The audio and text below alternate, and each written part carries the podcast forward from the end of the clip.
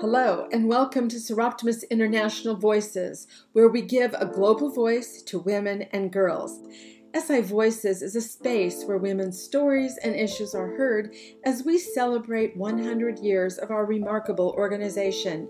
We will reveal and rediscover the history of our global movement while educating and informing on many of the key challenges affecting women and girls today. Hi, I'm Dawn Marie from Tustin, California, and I am just so excited today to get to introduce my friend and our incoming president of Soroptimist International, Maureen McGuire. Good morning, Maureen. Well, it's good morning here. Good morning, Maureen. Good morning, Dawn Marie. It's lovely to be with you this afternoon, which it is in the UK. That's what we are around the world. So it's always a different time zone somewhere. I met Maureen several years ago through our mutual friend and have enjoyed watching her as a leader in so many areas of Soroptimist. I'm just going to tell you a tiny little bit about her, and she's been a Soroptimist in, since 1989. She's from Northern Ireland, that's why she has that lovely accent. She served at all different levels. She held the role of president of Soroptimist International of Great Britain and Ireland from 2011 to 2012 obviously, she has a big professional life as well. She worked for 38 years within the Northern Ireland Health and Social Services in procurement and supply and many other types of areas. She holds a master's degree in public procurement. And also, because she's not quite busy enough, she's on a trustee and board member for two different organizations Training for Women Network and United Nations Association Northern Ireland Region. You know, the thing that just really tickles me and thrills me about um, Maureen is that women, gender equality, empowering women and girls to be change leaders is so, so important. And she's focusing her program on education and training, and we're going to hear all about that pretty quickly. So, having just given that little tidbit about Maureen, I know that you likely weren't born a Soroptimist, so tell us a little bit about yourself, where you live, your family, your career, or whatever else you want us to know. Thank you, Dawn Marie. But I was born in the 50s. I was the youngest daughter of a family of four. I had one brother and two sisters. Uh, my father was a farmer, and I spent many happy days of my childhood on the farm. It included animals and crops, and days were full of sunshine and roses and happiness. And my mum and my sisters and I used to take the meals to the farmers working in the fields, something like what you would see on a TV program, but they were very happy days. And as we grew up, my brother took over the farm and my father went into semi retirement. One day, everything changed dramatically because my brother was murdered. And that changed my life completely. But I now live in Portadown, which is a small town outside Belfast. It's about 30 miles to the west. Uh, Belfast is the capital of Northern Ireland. I have one son, William, who is the light of my life. Uh, as Dawn Marie has already said, I worked for all of my life within the health service until I took early retirement, and then I started my own management consultancy business.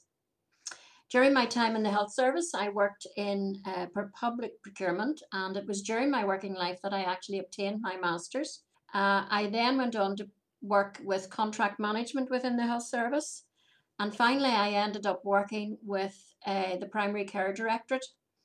And here I worked with general practitioners and community pharmacists. And just before I left the health service, I was working on pandemic flu planning so you can see that the skills and the knowledge and the experience that I had gained then would be so relevant to today. But I'm glad I'm not in the health service today because I do pity uh, the staff that are working in the health services right across the world because of the pandemic. It is just so dreadful. Whew, you have so many uh, stories to tell, and I'm so sorry that it's such a brief podcast today. But I want to talk to you a little bit about how you got to Soroptimist. Now, every member joins for a reason. Um, actually, my grandmother lured me into this organization almost 40 years ago. Um, and when I was first introduced to it, I just became instantly attracted to it because of the international service that we did. How did you become involved in Soroptimist and what attracted you to our organization? I think, like you, Dawn Marie, uh, you would have been asked to join when you had to be invited to join. Uh, but when I was asked to join, I felt exceptionally privileged because I had heard of Soroptimist but didn't really understand uh, what they did. I didn't know a lot about it, but I did read about it in the local newspapers because they did have a very good PR at that time. And of course, all the social events were recorded in the local papers. I suppose I was curious and interested at the same time. Um, but I decided to go along anyway when they did actually invite me, uh, just to find out what it was all about. Then I learned about the projects. And our program work is what I think attracts people to our organization. I was hooked. And one of the projects that they had at the time when I was there, uh, they were furnishing a home for women and girls and boys uh, because they had escaped domestic violence. And uh, we did, uh, we got involved personally with them. And I think that is what keeps people interested in our projects. If you become involved, you will want to do something. You know, I think it's a human nature thing. So uh, we did some courses with the kids painting, and we looked after them when so the moms could have some time for themselves, and that really, really got to me. I I really enjoyed that. Uh, but we were short of funds, and we wanted to make the home nice, like a proper home. So we appealed to the local community. I did an article for it on what we wanted to do, what we wanted to achieve. And I can remember one night I got a phone call at 11 o'clock. I was in bed, so I took the phone call sitting up, and it was a lady. And at that time, she donated an amount of money that allowed our club to buy all of the bedding and all of the curtains for that home because of what her and I talked about that evening. So I think I did something good. I made a little bit of a difference there. Uh, we also then got uh, the local guides and brownies, and they held events and they raised funds and furnished the children's playroom. And then the local carpet factory, I don't know whether you've heard about it, but it's quite famous across the world, the Ulster Carpets. Uh, they are a worldwide famous carpet manufacturer. They have supplied to the White House, they have supplied to Buckingham Palace, and I'm sure they've supplied in Australia as well. Uh, and they actually furnished, did the flooring and furnished the sitting room. So it was a real community effort, and that really, really kept me there. Marina, love that story because that's really the essence of what we do locally is not only do we get in and as you Brits say get in the coal face of the problem but we also if we're really out there and talking about the project, we allow other people, we invite other people to share in the joy of helping. And I hope if everybody's listening here right now, they understand that sharing our work multiplies our effect and, and increases our impact. So, thank you. That was a perfect story. Now, we've had our 100th anniversary this year, which has been so exciting for me, of course, and for so many of us. And I was, we're trying to find out how many people have actually been Soroptimists, and mostly women, but there are a few, a few good men. And I've been told that there's hundreds and hundreds of thousands of women have become Soroptimist over the hundred years, which is just a thrilling number to think about the impact. But very few of them have gotten to the very pinnacle of this, and, and that is you. You're going to be our international president in just a few more weeks. So tell us just a very little bit about what your leadership journey became and and what was your motivation for being a leader? What what inspired you to do that? Yes, Dawn Marie. Um, I think I was thrown in at the deep end in our club in Portadown. Maybe I was too enthusiastic, I don't know. But it started about two years after I'd become a member. They made me the club secretary. And, you know, that position just enabled me to learn everything. I knew everything because I had control of the paperwork. Um, I learned about the diversity, the inclusiveness of our organisation, about how we work to improve the lives of women and girls. And you know, that just made me want to be more and more and more involved. I also realized that I was very privileged to be living where I lived. How I had plenty of food and the means to have a very comfortable life.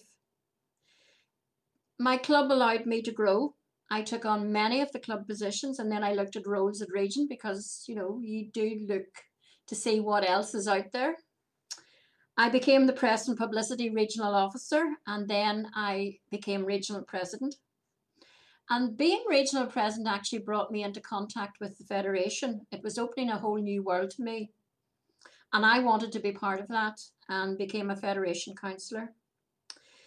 It was during the time that I was Federation councillor that I came into contact with International President Hilary Page. And she just was my motivation. Um, she uh, she was so open and so welcoming and so inviting. So one day I just decided I would contact her. And it was our club's 50th anniversary, so I invited her to come a to come over to Northern Ireland, not thinking that she would accept. But she did. She came. And that was the start of a friendship and a mentor who has really been with me on every stage of my journey. She said to me, You could be a federation president and you could be an international president. In fact, Maureen, you can be anything you want to be. And those are the words that have carried me through many an incident in both my personal, professional, and Soroptimist life. And I can't thank her enough for that. I suppose she was my inspiration. And, uh, you know, that her saying all of those things to me at that time, which was in 1994, probably have been in the back of my mind because um, anytime I ever met her, she would say, Well, what are you doing now? And what are you going to do? So, the one thing that I would say to every Soroptimist out there, you can do it too. Oh, Maureen, yes, Hilary Page. You just made me smile when you mentioned her because she too was somebody that I value so very much. And the story you just told was so important because it often just takes somebody saying, I believe in you. I think that you have the ability to inspire and the, the right values to inspire and encourage other people. So, not all of us have to get to the pinnacle, but we want people to get to their pinnacle. And so, how lucky that you get to inspire many thousands of us around the world. And I hope that everybody's listening understands that our, our job as humans really is to inspire others to reach their pinnacle, to find their space, their place to serve and lead. So, without any more hesitation, I just have to jump right into your. Uh, upcoming President's Appeal project. And you've heard a, a, lot about our President's Appeals over the last year through these podcasts and hopefully some of our webinars. We've just finished a really wonderful project with President Sharon called Road to Equality. And now you get to hear a wonderful start of this new project that we're going to be working on. And I know the focus is on education but I'm so eager, as our, our listeners, I'm sure, to hear more of the details. So tell us, what is your project and what do we get to support with you? Thank you, Dawn Marie. You do know that education is a passion of mine. I just believe that education is the door that opens for everybody. So, the title of or the theme of the President's Appeal for 2021 2023 is opening doors to a bright future. And it's because education is a fundamental human right for every human being. And it's the one thing that will lift us out of poverty and give us a voice in today's world. Um, I believe that there are many barriers facing women and girls today, and education can knock down those barriers. I'm speaking about gender based violence, domestic violence, early and forced marriages, FGM, poverty, human trafficking, which I know is a passion of yours and one of mine. A lot of women and girls around the world today have caring responsibilities or the necessity to go out to work at an early age. But I believe that education can overcome these because with an education, then they can t- continue to go on to higher and better things. There's going to be one project in each of the five federations. And so, with that learning and training, it will give them an understanding of the world around them and offer them an opportunity to use that knowledge or the skills that they develop wisely.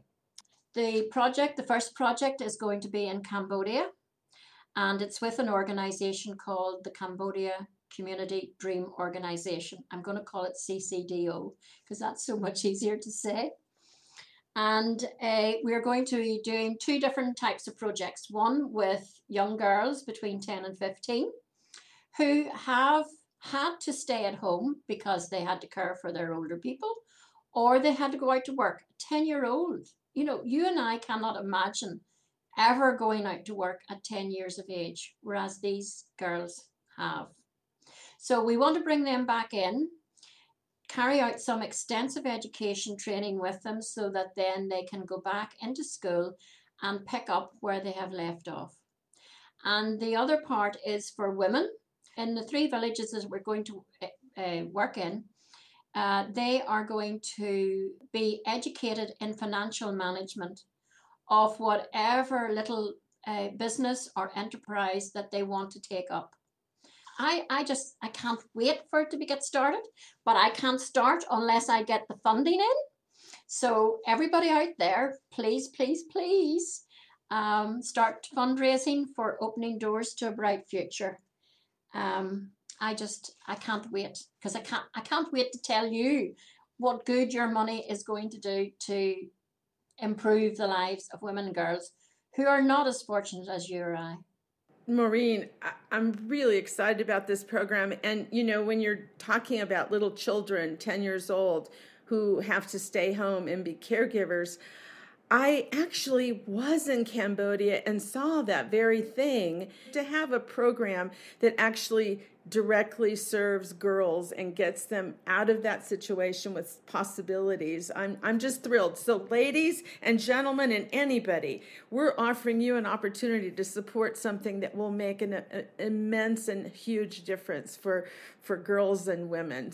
Okay, so gosh, we're almost at the end of this, and I want, before we close, to have you to tell us about your vision for Soroptimist. You're leading us into the next hundred years in terms of what what are our opportunities? What do you want to see Soroptimist become and move forward to in even a more brilliant way than we have in our bright past? Yes, Dawn Marie, um, I have a couple of things that I'm aiming for over the next two years. And one of them is that I want to bring Soroptimist International and the five federations together. I want us to work together. And in doing that, I have asked the program directors if on four of the international days we could all do something right across the world together. Imagine 70,000 women all buying a pencil for school child who doesn't have one, giving a book to a child who doesn't have a book or doesn't know how to read. Those are the sort of things that I am trying to do, and I'm going to work with the five Federation presidents to move that forward. We have to ensure that our mission, our vision, and our values are applicable to today's young people. And so doing that, I want to try to set up a forum for young people. But again, I have to get the permission of the Federation presidents to move forward in this. But I think we need to include them in many of our discussions and debates about how we move forward into the future because they will be the future leaders of tomorrow. Great. Well, I just uh, look forward to that so much. And I know that you have a collaborative personal style and that you you will have an ability to inspire and move us forward as an organization. Um, I'm just really looking forward to this next two years under your leadership. President elect Maureen and soon to be president, thank you so much for joining us. And gosh, this was such a fast little conversation. I just can't wait to talk to you some more and see where you lead us. So thanks for joining us. Dawn Marie, thank you very much for this. Uh, I have to say, I I came to this with a bit of trepidation, but I, because of your lovely manner, um, I, it's been so nice to talk to you. It's been just so great. It's as if we were meeting all over again. Here we are. We're at the end of this podcast, and I want to thank our listeners for joining us in this past 15 months on our SI Voices podcast as we've celebrated our bright past and look forward to our brilliant future.